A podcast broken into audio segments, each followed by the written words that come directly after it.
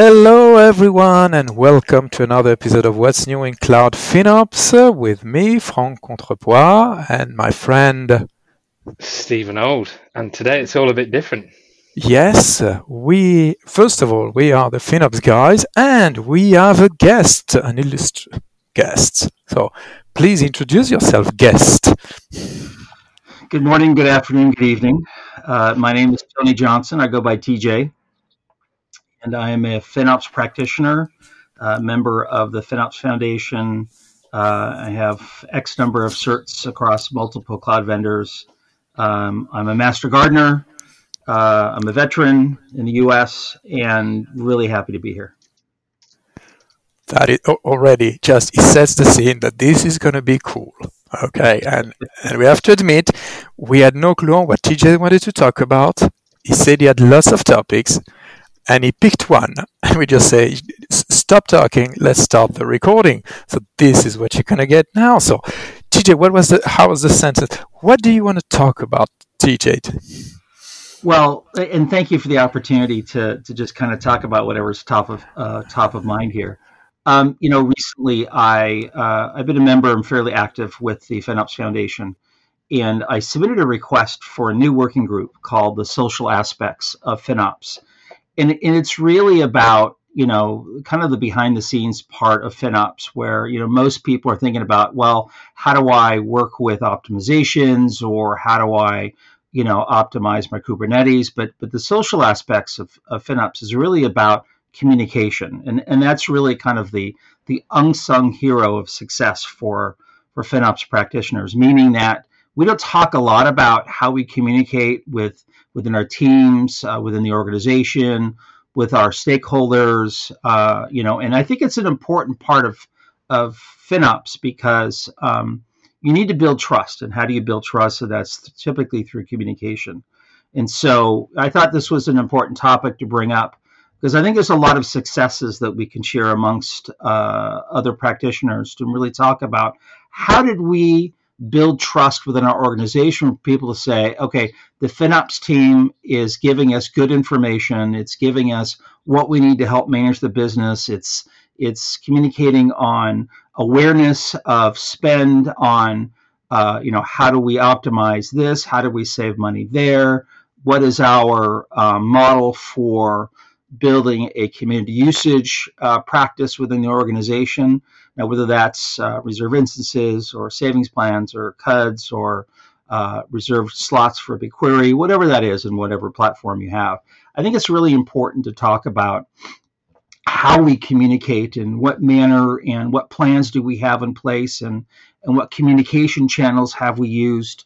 Um, and so I just wanted to bring that up to the FinOps Foundation and and um, a couple of people said, "Well, you should start a working group," and I'm like, "Okay, let's do that." So uh, so I presented to the the TAC, and and they said, "Okay, let's let's put this together." Uh, of course, you're going to lead it, and I said, "Yes, I, I will." And uh, and yeah, that's how it all started. And now we've got you know a couple people. I've got a 30 second slot on the next summit. Uh, so yeah, it's been really fun trying to start this this whole working group, and and really uh, finding out that a lot of other people have uh, this is an interest in and want to talk about it. So as they as they join the working group Slack channel, it's been really interesting. Uh, all the different people from all the different companies and. Um, just trying to you know figure out what's best for for them and and maybe grow some new skills and and yeah it's been it's been great I think it's a fantastic one because if we look at the biggest challenges out of the state of FinOps, you know, it's getting engineers to take action, right? I think a lot of people kind of go, oh, right, well, it must be process. We need to fix the process and make them do it. But actually, it's about relationship. It's about trust. It's mm-hmm. around mm-hmm. people understanding and believing in, in the recommendations that are being shared. Yeah, yeah, yeah. Ah, I totally connect. Also, well, the FinOps Foundation reminds us absolutely on every page of their website that FinOps is a culture change, and culture is really about people, and communication is the way we, we do everything. So I'm totally think what you're what you're building is absolutely positive, and it's going to really impact the, the community. And yeah, that trust that you talk about, it's really in the end we only take action. It's not due to carrot and sticks most of the time. It's because yeah, someone is asking us nicely, as, as basic as it might seem. So yeah, and, and it really yeah. fits kind of every part of what we do. Uh, you know, we we at, at, Box just finished our our a little bit of our FY24 uh, planning and forecasting of services that we're going to consume and and you know units and dollars and all going to but but what facilitated that moving forward as quickly as it as it did was you know how we communicate where we communicate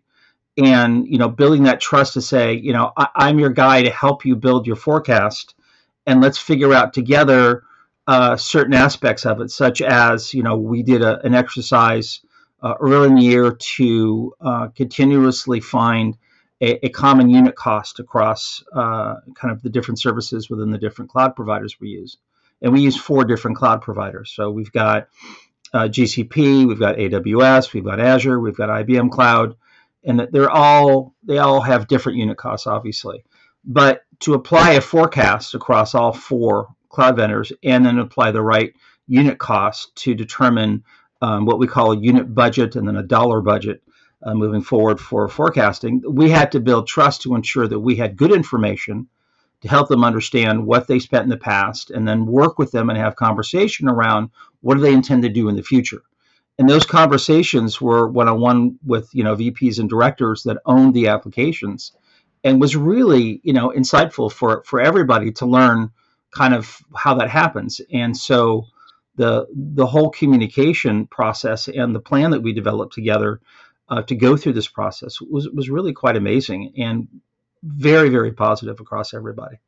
So it helps in, in every aspect of what you do did you find because of the organization itself and, and the culture that exists within within Box that it was easy to get people feeling like you're all aiming for the same goal, right? Because that's a big part of it. And I know you've got you know great skills in in bringing people together anyway. But was it maybe easier there than it would be in other places? Do you think there's there's things that um, that you can do in general in an organization to help make the whole process of working towards one goal together easier? Yeah, you know, uh, at Box we have an amazing culture, and and it is definitely one of the one of uh, collaboration for sure. And and everybody comes to the table, you know, looking to collaborate, looking to learn, and and that's what's really amazing about our culture, and it it, it really promotes that type of of um, of behavior, and and it's just an amazing place to work. I, I'm so grateful that I am I am working there, but it but it really everybody did come to the table saying okay how do we do this as quickly as we can and, and how can we work together on this? And and that makes my job you know a little bit easier as well. Uh, i've worked at other places where it, it wasn't quite so so uh, seamless uh, where you know you have people that own fiefdoms that are are very hesitant to collaborate because they want to keep their information uh, within their own world and don't want to sometimes even share that. Right? I was working at a large financial institution a couple of years ago, and um, they they really did not want to share any forecast because they didn't think uh, it was of of interest to anybody else but them. And so, uh, getting something done uh, was much more complex and needed to to use all of my skills, dare I say, to to build that trust to get them to share some information. And eventually we did, and, and they did. And, you know, I think what was different uh, back then is that it was in person, so you could actually go and talk to somebody face to face. I think it's a little bit more complex doing stuff over Zoom and building those relationships that way. But again, you know, it, it has to take two people to be open to the conversation, and, and I think that's a that's a big part of of building that trust that that people are are open to that and and they want to work with you. So, so for people listening now, it's a, and you, they were asking really good question. You said it's how to communicate, what channel, what communication channel to use. But I will start is what would be the first steps you would recommend someone who is just got their, their FinOps responsibilities, either officially or not officially, and they need to build that networking and starting building that um, relationship and trust, how would they start? How would you recommend them to start? Um, well, what I do um, when I first start out is identify, you know, all the stakeholders, and then I build a communication plan. So what does that mean? So I, I know we have certain objectives over the next, you know, quarter or year, and I start building a plan to to really look at how I can contribute to their success. And and what does that mean? So I'm going to build uh, awareness. Uh, I'm going to for different data sets that they need to make decisions. Uh, I'm going to help them uh, save money on their budget, uh, basically through experience and tools. Um, and then we figure out how are we going to communicate? Is it really just going to be a series of Zooms? Uh, is it going to be through Slack channels? Is it going to be, uh, you know, face to face? Is it going to be? And so you got to figure out what that channel is, right? And and different channels have different types of information that you're communicating. Uh, you know, Slack is you know, kind of the more direct message, instant kind of communication. Um, uh, you know, if you have different decisions that you have to make and you have time, then maybe it's done through, you know, email or you post something up on a Confluence page uh, for them to respond to or give them instructions on what the process is. And so it depends on what you're communicating will will kind of dictate what the channel is. I think it's it's important also to remember that FinOps is about helping people. And and I think sometimes people miss that or forget that, and they think FinOps are bugging them or pointing out what they're doing wrong. But if you go in, you know, going to Frank's question, you go in and you kind of go right. How do I successfully implement, you know, myself as a practitioner in this organization?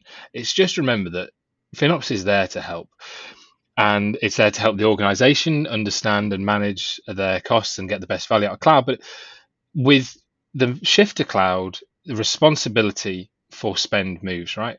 And so you've got these people who are accountable for spend, or certainly responsible for spend, whether accountable is, is dependent on the business, who are really in a position of risk. You know, it's it's not unheard of, and myself and Frank have been in organisations where we've seen this, where um, a environment has been maliciously attacked and a load of spot GPUs have been used and people have gone Bitcoin mining, right? And suddenly this individual person's lab account, for instance, has got a hundred grand's worth of spend on it, right? FinOps is there to help people see this early, understand it early, but also just to feel comfortable with the responsibility they have for the capability of spending within a second. And so if you go in with that mindset that you're trying to help people, you're trying to help them understand, trying to help them control what is now within their responsibility and what they are actually directly impacting to the customer and actually also helping them understand the value of what they're doing to the company, then I think it's a lot easier. If you go in straight away and, and feel very corporate, feel very, I'm trying to hit this target for the company, then you're going to hit that resistance that we talk about and, and you're going to miss that piece. And I think that's because you're missing the social aspect of actually you're in a position to really help people you're in a position where you hopefully have the understanding and the visibility and the time to give people better information that will help them do their jobs better. And hopefully, if you do that in the right way, people will actually appreciate what you're doing. And that's a really great way of starting. And you know, I've seen that in some of my own kind of practitioner time as much as my management time, where actually, if you just go in that mindset, it makes a big difference.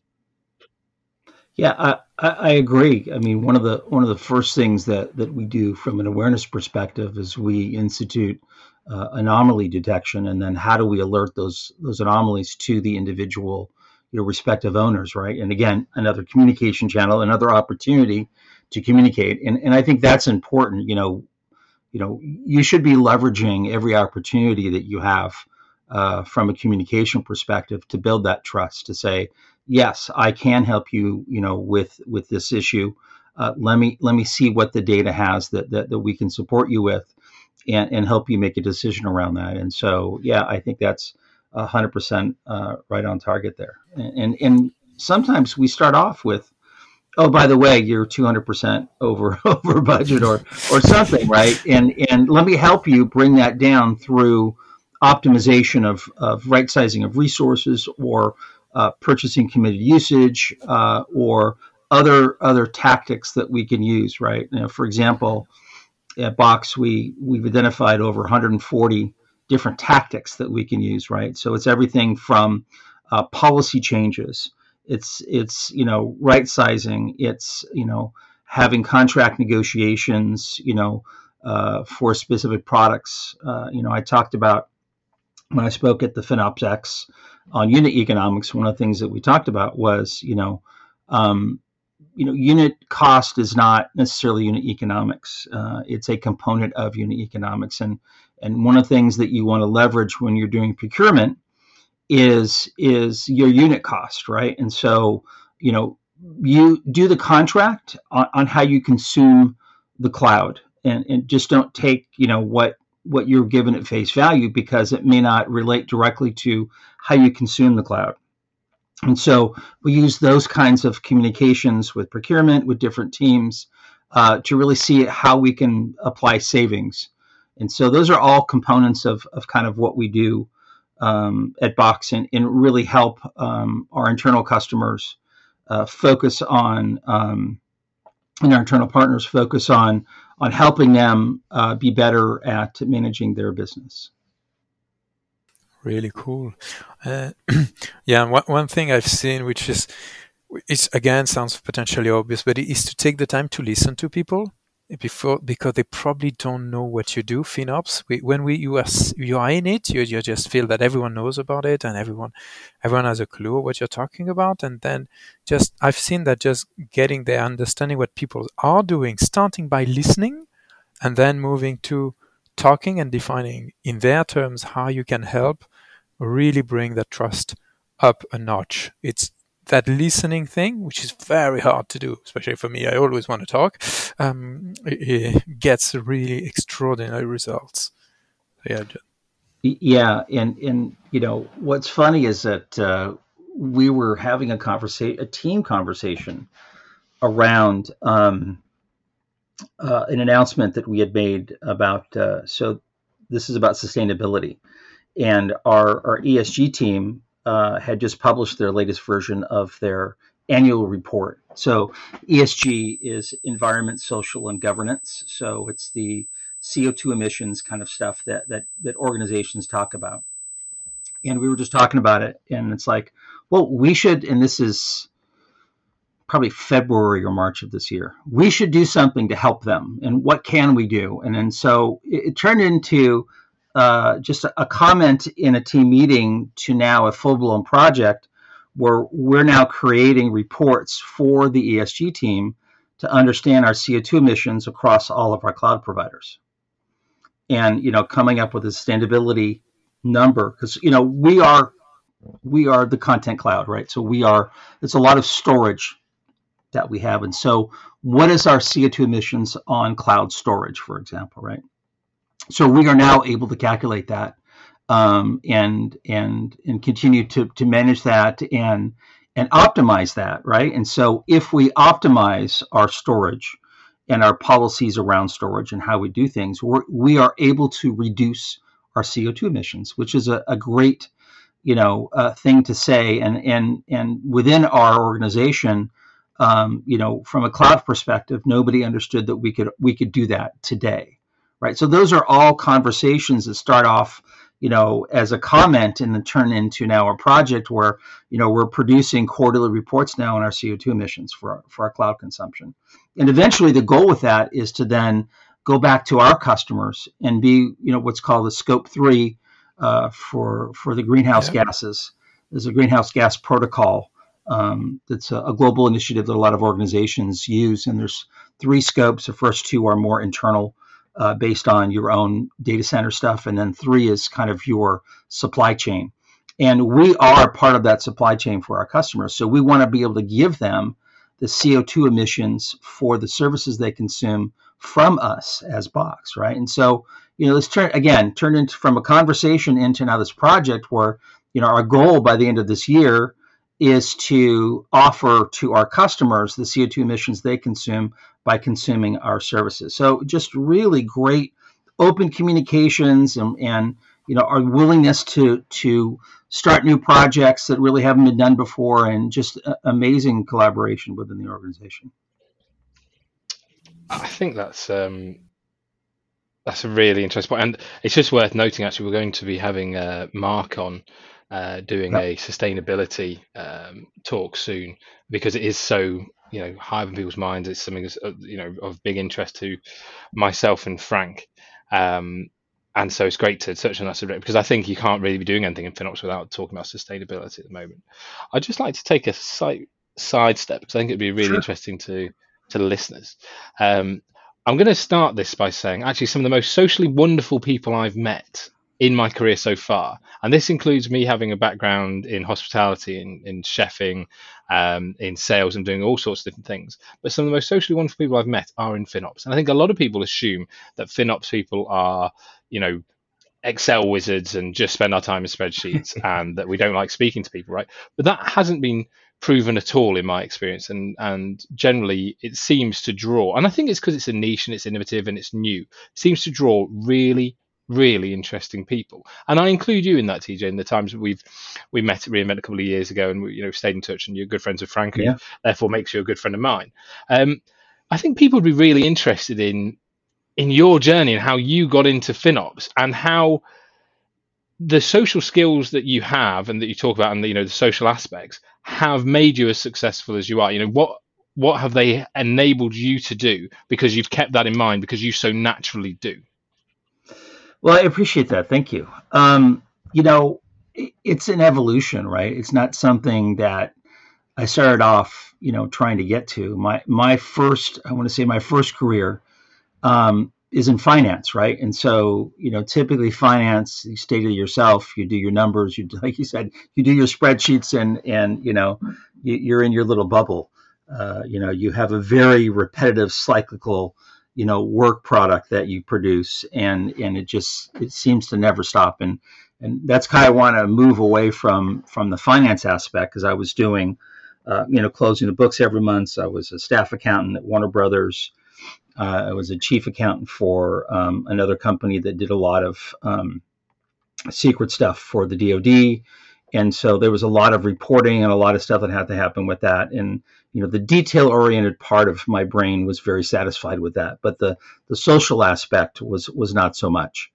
Um, and then I moved into um, financial uh, accounting software, um, which I really got kind of heavy into. I mean, I was uh, I'm a little older than probably most of your listeners, perhaps, but um, you know, I was doing Lotus one two three on an IBM, uh, you know, uh, PC, right? And so I've been doing this stuff for a very long time from a, a cost base analysis, uh, kind of financial perspective. And then I got into the accounting software, which led me into, candidly, the, the hardware side of business over, over time. And then I worked for IBM uh, for a number of years and and was you know blessed to to travel the world on their dime and help people understand this new thing called e-commerce in, in the 90s and and so it just got to a point where um, I moved into a position where we were starting to use cloud. Uh, I've been a consultant on and off, and that's where the the the salesy part of me comes into play as well. And and believe it or not, kind of as a FinOps person, you you are a little salesy in kind of what you have to do sometimes. But um, but yeah, so I just moved into from accounting software to consulting, uh, and I've been consulting on and off uh, within FinOps. I mean, I've been doing this for a decade already, and so probably more than a decade now. And so uh, you know, one of my first um, uh, contracts I've saw was a, a Facebook contract um, for cloud consumption, and this was in the early 10s, 2010s. And so, looking at you know a lot of different things, um, my career has been uh, what I think is a, a very uh, a smooth evolution from finance to financial software to the hardware side of that. And you know, I've helped design data centers, I've helped build out data centers. Uh, I've, pretty much anything you can do in IT, I've probably done. You know, in early career, I was pulling wires through walls as well, right? So, uh, and I settled and found uh, FinOps, and not settled, but uh, I settled down to find FinOps, and I, I just loved it because it, it fed my financial analysis part, but also the fluidity of of cloud and, and you know, kind of the newness, and and it's always kind of evolving, and uh, it just really attracted me to this, and and I just love it. I can sit here and talk for the next three days on it if you want, but um, let's not do that. But um, uh, Not this but it's time. just We're been doing- it's just been a, a great great evolution in, in getting to this point. I think, and uh, you know, I can't remember how the saying goes, but basically, your career always makes sense when you look back on it. But Yeah. if you were at the beginning, you'd have no idea how you got to the end. Um, Yeah. And I think we've all we've all had that, and I think that's what makes FinOps so interesting. Every person you speak to, and hopefully as we do more of these interviews, everyone has such a, a vastly different story. You know, um, I, I you know I've got I'm a chef. You know, Frank used to live on a desert island. you know, you in finance. You know, Webb uh, Brown, who was on previously. You know, he's he's been you know deep dark software engineer side. Yeah. Um, it's it's totally random the kind of people, and it's actually that community and the fact that if you just go and ask a question in FinOps Foundation or in you know other forums, you actually will get such a breadth of different thoughts and answers because it's got such a, a diverse community in terms of its backgrounds, which I think is fantastic. You, and I agree. And I, I for me, I find um, most of the most successful ones um, always have the same trait of being very detail oriented. And and yes, they can be very social, but they can also be very detail oriented. And and a, a lot of the like my mentor, which is uh, Brent Eubanks and, and Frank, you know Brent. I don't know if Steve, if you know Brent. Um, you know, I'm lucky enough to now work with him every day. So for me, that's that's just a, a fun opportunity to to continue to learn and grow. But um, yeah, I mean the the social component of this is really something that is not I don't want to say not normal, but it's not intuitive to an IT person to have a very social component to what they do. Um, although, if you move into the FinOps part of IT, um, a lot of people are very social, right? And it's this the uh, the approach they have. I mean, take Joe Daly for example. Uh, you know, he- is just this this ball of energy that you want to talk to for a long time, and Yeah. and he's so knowledgeable in the in the space as well. But I mean, he's just a very um, I, I would call him somewhat extrovert, um, Yeah. but but he's very gregarious and and not at all what you would think of of a financial IT person minded right kind of thing. Yeah. And, and it's just you find so many uh, individuals like that that have just a unique perspective on things that uh, this is really why I enjoy the space. and I'm I'm gonna take this slightly going down to say to, to ask two very very important questions. Or one very Lotus one two three was on DOS or on Windows. Uh, so I want to say early version of Windows, but there was a version of DOS in in, in the company. Yeah. Yeah, I think that was my the first software someone installed on my computer at the time, so it tells you also. one. and, and the second Yeah, thing I'm is too no. old. Let's not talk about that old stuff. Oh yeah, that, If the other thing better, is, I start some. Most people won't have the context, right? But as well as the, the horrors that we went through early on with those things, trying to figure out how things work. That was fun. Yes, uh, and the other thing, which was quite a, a, I can imagine now how everyone, some people will just be super excited to go on a meeting with TJ because something is going to happen. But how do they feel if every meeting with TJ generates three new projects? Very interesting ones. Is that what happens in Box? Um, you know, we are we're fairly early in our cloud journey, and I think that's why um, both Brent and I are here, and we're really help here to to help guide the organization. And and I, I'd like to think we do a, a pretty good job at that. And you know, it's just there's so much to do still, right? That we're we're we have all these ideas, and we just can't do them all. And so, you know, we as a team uh, look at you know what do we what do we feel is the most important that we can contribute to the organization as a whole? And and where are we going to make a difference to the organization? And you know with that kind of approach uh, we find very successful projects that emerge. And and we have a great team of people that are fantastic at what they do. Um, and, and so you know we actually have a team of almost 10 people on and off 10 it's usually 9 to 10 and so that's a fairly decent sized FinOps Yeah. uh, team, right? Very. And and you know we're we're able to do a lot, but there's a lot to do, right? And so that's the challenge that we have is prioritizing and making sure that we're again contributing to um, to the organization as best we can. It's really cool. Just conscious of time and the fact that we could chat forever, and uh, I don't know if the listeners can listen forever. Um, going back to where we started this and the exciting news that you're starting a new yes. working group, what are the things you're hoping will come out of the working group? And maybe also to bolt onto that question, what kind of people would you like to come and help? So um, I, I am very open to all all people coming in and with all varied backgrounds because we're all going to have different experiences around communication. Uh, some are going to be better than others.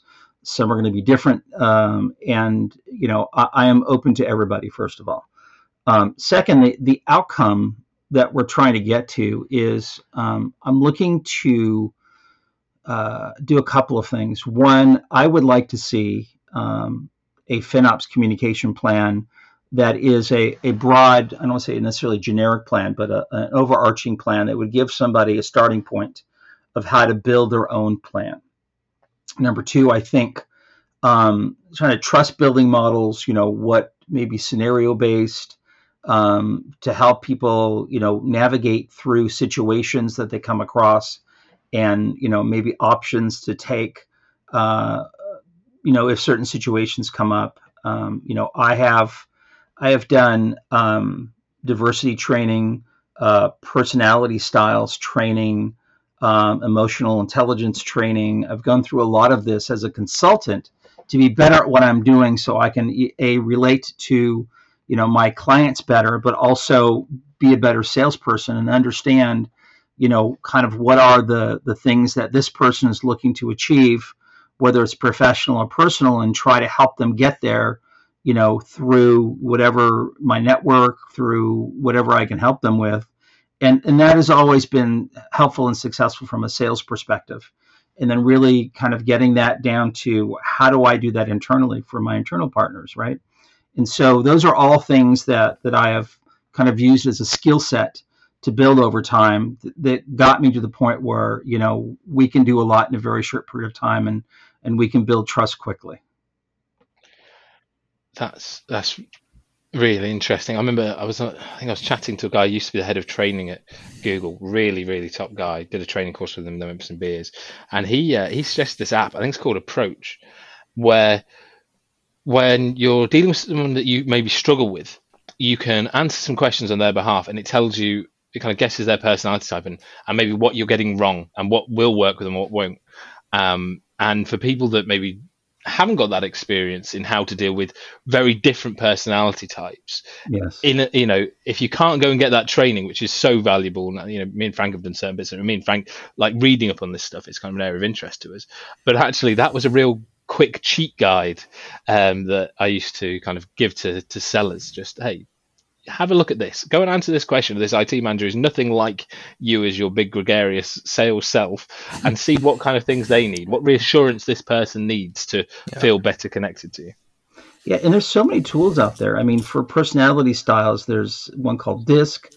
There's mm. there's colors. There's another one called um, Taking Flight. I mean, there's so many that identify the four or five major personality styles that gives you insight on on what motivates them. Uh, you know, how would they make a decision? And and they're pretty spot on actually. Mm-hmm. And what's that's kind of scary that I don't want to say everybody's predictable, but the majority of the time there's some consistencies across everybody that that can be predictable in some some level. And and understanding what motivates somebody, identifying their style, um, really builds that relationship quicker, right? And so for me, that was a really interesting uh, kind of uh, aha moment. I'd say maybe you know eight ten years ago, um, where I started really learning this more and more, and and it really helped accelerate the trust building. It helped accelerate. Uh, I want to say the the sales cycles and, and stuff like that. But it helped build the relationship, which was great because they understood me, I understood them, and now we can work together better. You so I, also I learn a lot about yourself. That if, if you if you do one of these things on yourself, you can actually learn a lot about maybe why some things annoy you and stuff. That's what I found, and I found that my my when I'm under pressure, like I've got quite a, a standard mask where I'm quite easygoing and collaborative. But actually, if I'm really under pressure, I become really, really direct, and it can be a real shock for people. I mean, when me and Frank worked together, Frank absolutely found that. Normally we're so collaborative, and then suddenly I've got a time pressure, and I'm a bit of an a hole, and you know, suddenly it's a very different Steve. And then we have a chat after work, and I'm back to normal Steve. It's like, what's going on? I'm like, I was just trying to get it done. That was, you know, and I had to learn that about myself. That actually just getting it done doesn't mean I should change how I deal with people because I've worked really hard on how I deal with people yeah. the rest of the time, and uh, it can be a really interesting one. Any final questions from you, Frank? No, not really. Now I don't have a final question. That was extremely. I have notes all over the place. I want to go in the channel, so I invite everyone who is a practitioner, FinOps practitioner, to go to the channel, discover, talk with TJ. By the way, bombard him. He, he is an absolutely amazing person to talk with. So yes, wealth of knowledge. Try to spot, yeah, spot him at at events.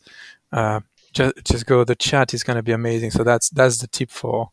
Very kind. Thank you. Yeah. And, yeah. and, hopefully, TJ, we can we can get you back in the future to talk about unit economics with some of the work you've been doing there as well. I think listeners would love that. Yeah, ha- happy to do that. You know, we've come a long way. We're a second sprint of that working group. I co-lead that one, and that one's really kind of you know, kind of tugs on the heartstrings there because it has a lot of uh, financial components to it, and and really gets yeah. you to a point where you can really make the big decisions for the organization with a unit economics measurement, and you know uh, that's just a, uh, an amazing part of, of contributing to the organization and how to make it better.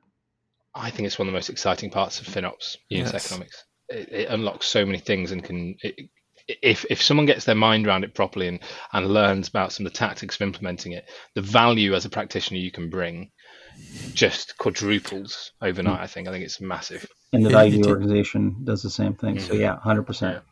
And it's the kind of thing that I, when I think it conceptually, I say, oh, it's reasonably easy. And I am sure it is so full of details I'm just happily ignoring. So I, I, went into some of the details and then discover, yes, how complicated that is. But yeah, the initial thing is, yeah, well, you just take the cost, divide by the amount of stuff, done. Got to start somewhere, right? It's, uh, well, come yeah, on, like whatever re- uh, information is better than nothing. So yeah, yeah. I mean, that's kind of the, the, the basic evolution that you start with, right? Uh, I have a maturity process that I built that, that is around the you know that whole thing right and so you know when we talk about unit economics you know it's either going to be engineering based it's going to be finance based it's going to be operations based and you know so you have you have a ton of different measurements you know and people mostly start with the engineering mm-hmm. unit yep. economics mm-hmm. right and or a cost to serve right it costs yep. x amount of cloud infrastructure to serve a customer right for example there's a cost to produce which is the non-production cost which some people call the r&d cost too but i mean so you go through all of these different measurements um, and, and, they all can impact the organization in different ways as well. It's a lot of fun. And, and again i'm happy to talk about that uh, on another one uh, whenever you're ready. This is what a perfect amazing. little taster to yes. tease people in to the next time tj's on. Yeah. Happy to, happy to. Well, thank you so much for your time, TJ. Uh, My pleasure. great speaking this to was you. Fun. Thank up. you. Um, and we really did tell you that we don't do any pre- preparation, and now you see that that's absolutely true. It's absolutely um, true. Absolutely true. We don't even know if the sound effects are going to work. no, it's, it's all good. You guys are awesome. So thank you. Perfect. Thank, Thank you, you, so much. And uh, we hope to be speaking to you all uh, soon, everyone. We'll be doing a, uh, a news episode um, that will be coming out shortly soon as well. And then we've got loads more of these interviews coming. So thank you so much for listening. So bye for now from me, Stephen Old. And me, Frank Contrepois. And TJ. Thank you, guys. Much appreciated.